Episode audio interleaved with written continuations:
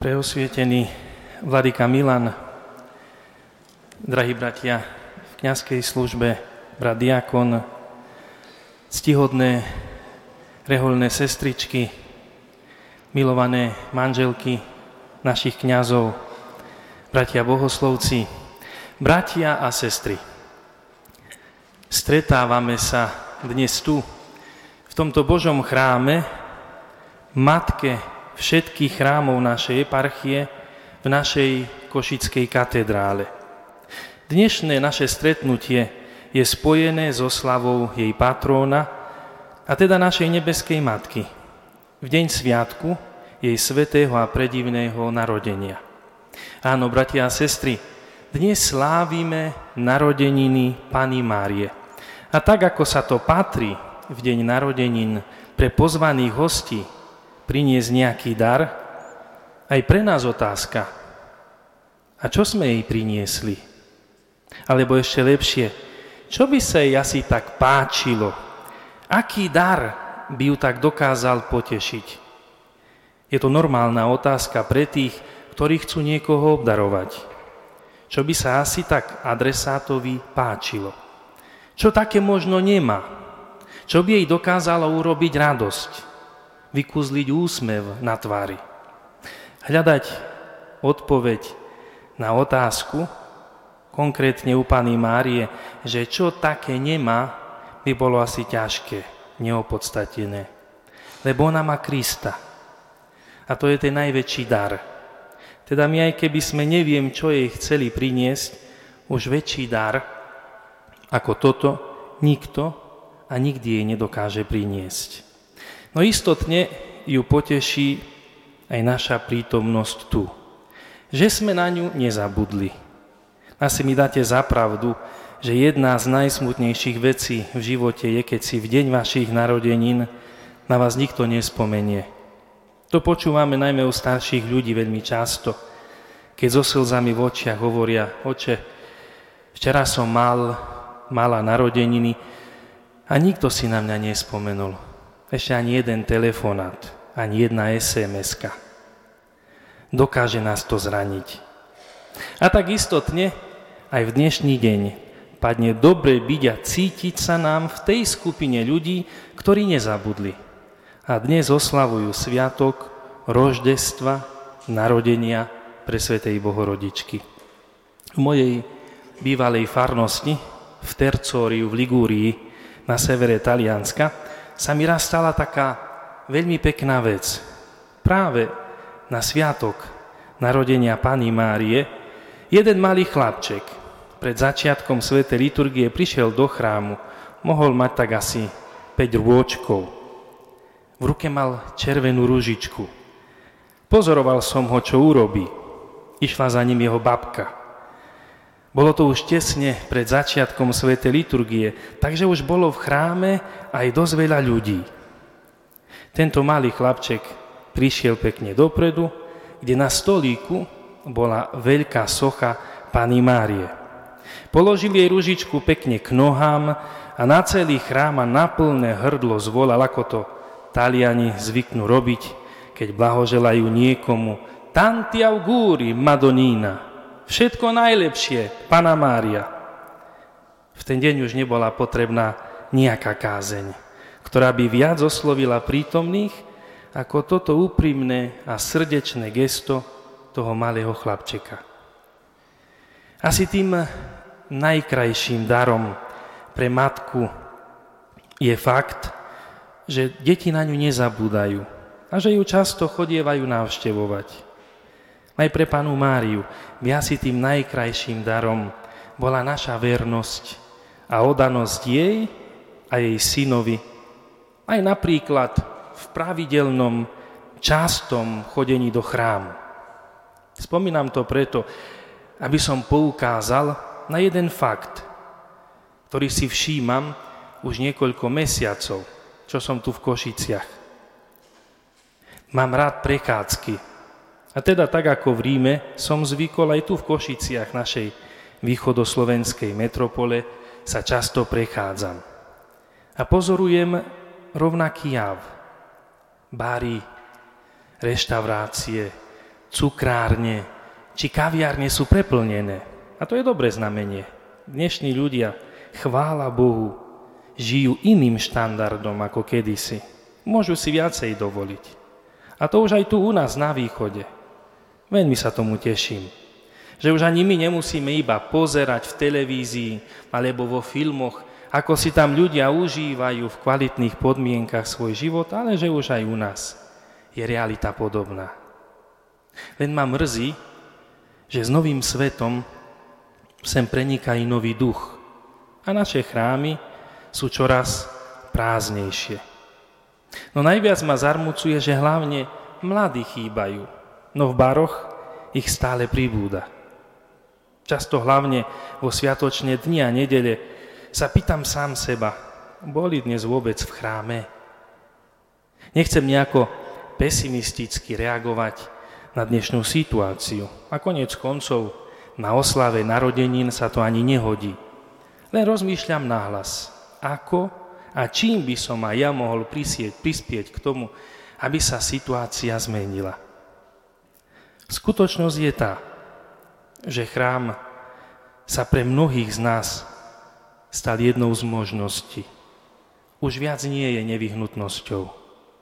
Lebo pýtajme sa, koľko aj z našich detí, vnúčat či pravnúčat pravidelne navštevujú chrám, alebo ešte lepšie, z vlastnej iniciatívy idú do chrámu. A pritom neexistuje nič lepšie pre načerpanie síl do každodenného života, ako živé stretnutie s Bohom. Na tom stála viera našich predkov i tých Košičanov, ktorí tu už nie sú. Prichádzali sem, aby načerpali posilu do života. A možno nám znovu vyvstáva otázka, a kde sme asi urobili chybu? A ja sa ju budem snažiť teraz pomenovať.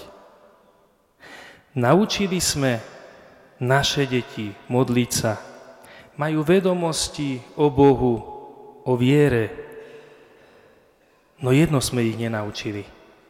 Mať živý vzťah s Bohom. Lebo keď ja poznám Boha osobne, a nie len z kníh či počúvania, tak potom nemôžem nevyhľadávať ho. To sa nedá. On je návykový. Už sa ho nedokážem pustiť. Toto je vysvetlenie pre mňa, prečo toľko mladých ľudí dnes zanevrie na cirkev. Nechce tam chodiť, radšej idú do baru, kaviarne či do prírody, lebo oni nemajú osobný vzťah s Bohom. Keď si raz človek vybuduje vzťah k živému Bohu, už sa ho neopustí. A nikto a nič mu ho nedokáže vziať. O tomto hovorí aj známi futbaloví fanúšikovia, ho istotne poznajú, tréner Liverpoolu Jürgen Klopp, ktorý vyznáva: som kresťan, musím povedať, že verím v Boha. Byť veriacim, ale nechcieť o tom hovoriť, to jednoducho nejde dohromady. Ak sa ma niekto spýta na moju vieru, odpoviem. Keď sa na seba a svoj život pozriem, čo aj každodenne robím, tak vnímam, že som v senzačne dobrých rukách. Človek, od ktorého by sme to nečakali, bohém, užívajúci si život, bohatý, obklopený významnými ľuďmi, svetovo známy. No on pochopil, čo znamená mať osobný vzťah so živým Kristom. Mať teda osobný vzťah so živým Bohom, ten, ktorý človek nadobúda nie štúdiom, nie poznatkami, ale osobnou skúsenosťou a duchovným vedením najlepšie od útleho detstva. A tu máme zodpovednosť, bratia a sestry, všetci. Kňazi, rodičia, učitelia v škole, lekári, robotníci v práci, človek v každej oblasti života. Použijem obyčajný Banálny príklad. Môžete hovoriť svojim deťom, akí dobrí a perfektní sú ich starí rodičia, ako ich majú radi, keď ich ku nim nikdy neprinesiete. Oni si nikdy nevytvoria osobný vzťah ku nim. Budú im cudzí. Nestačí iba hovoriť, ale je potrebné prinášať ich. A tak je to aj s Bohom.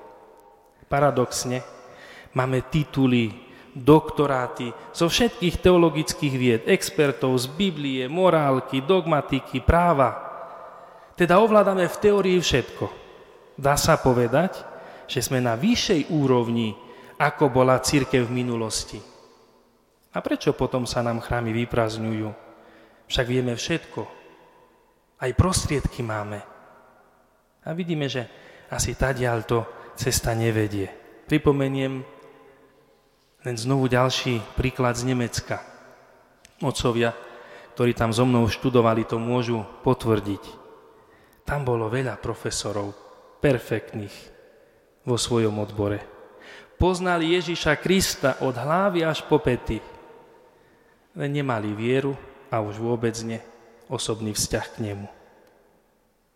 A tu som si uvedomil, že ľudia dnešného sveta nechcú Boha kníh.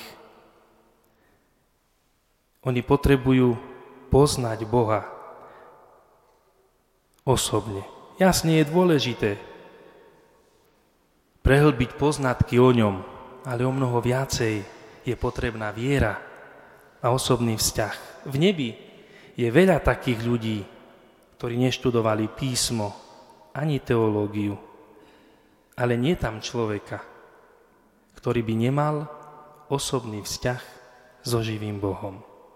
Veľkým nebezpečenstvom práve dnešnej doby je indiferentizmus, pre ktorým nás vystrihal už dávno pápež Benedikt. Čo to znamená? Nemať záujem o cirkev, o Boha. Bezdôvodne. No a to je to, o čom som hovoril pred chvíľou. Keď človek nemá osobný vzťah, potom sa stane indiferentným voči nemu i voči cirkvi. Preto musíme pracovať spoločne na budovaní osobných vzťahov s Bohom. Musíme priznať, že nestíhame za týmto svetom, ktorý má veľa zaujímavejších ponúk. No nepodceňujme však túto výzvu. My máme eso v rukách Boha, ktorému sa nikto a nič nevyrovná. Len nám ostáva otázka, akým spôsobom ho prezentovať. A tu je nám potrebná naša úprimná modlitba a pokora na jednej strane a Božia milosť i prozreteľnosť na druhej. On vie, kedy, akým spôsobom i cez koho osloviť. Nepodceňujme však ani svoju zodpovednosť, lebo Boh hovorí cez nás. Nepoužívajme to biblické, maličký som, nepatrný. Čiazda, nezakopme tie talenty, ktoré nám Boh dal do zeme, ako nemúdry sluha. Aby nám to nás Pán nevytkol. Nech aj sviatok, ako ten dnešný, ktorý nepotrebuje nejakú veľkú teologickú predohru, ale iba jednoducho pripomína narodeniny našej nebeskej matky, je pre nás príležitosťou na preniknutie do osobnejšieho vzťahu s Máriou a pomôže nám vždy viacej a viacej prehlbovať i náš osobný vzťah s Bohom. Učme deti o Bohu, hovorme o ňom všade, veďme vysoké teologické rozpravy, no v prvom rade sa naučme mať osobný a bezprostredný vzťah s Pánom, tak ako ho mal ten malý chlapček v mojej bývalej farnosti, ktorého som spomínal. Drahí bratia a sestry, oslavujeme narodeniny našej nebeskej matky. Asi tým najkrajším darom pre ňu bude, keď si dnes dáme veľké predsavzatie, že naučíme naše deti osobnému vzťahu k nej i k jej synovi a sľubíme jej, že aj my sami sa budeme viacej ako iba vedomostne, ale aj duchovne a do hĺbky zaujímať a pestovať náš osobný vzťah s Bohom, ktorý nám nikto a nikdy nenabúra.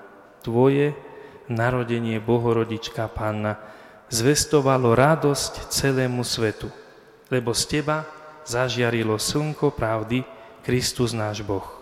Nech lúče Jeho slnka prežiaria všetkých nás, aby sme svedčili o našom osobnom vzťahu s trojediným Bohom, ktorý sám žije vo vzťahu Otca i Syna i Svätého Ducha, tak, ako to celým svojim životom žila a dokázala Panna Mária, ktorej sviatok narodenia slávime. Amen. Sláva Ježišu Kristu.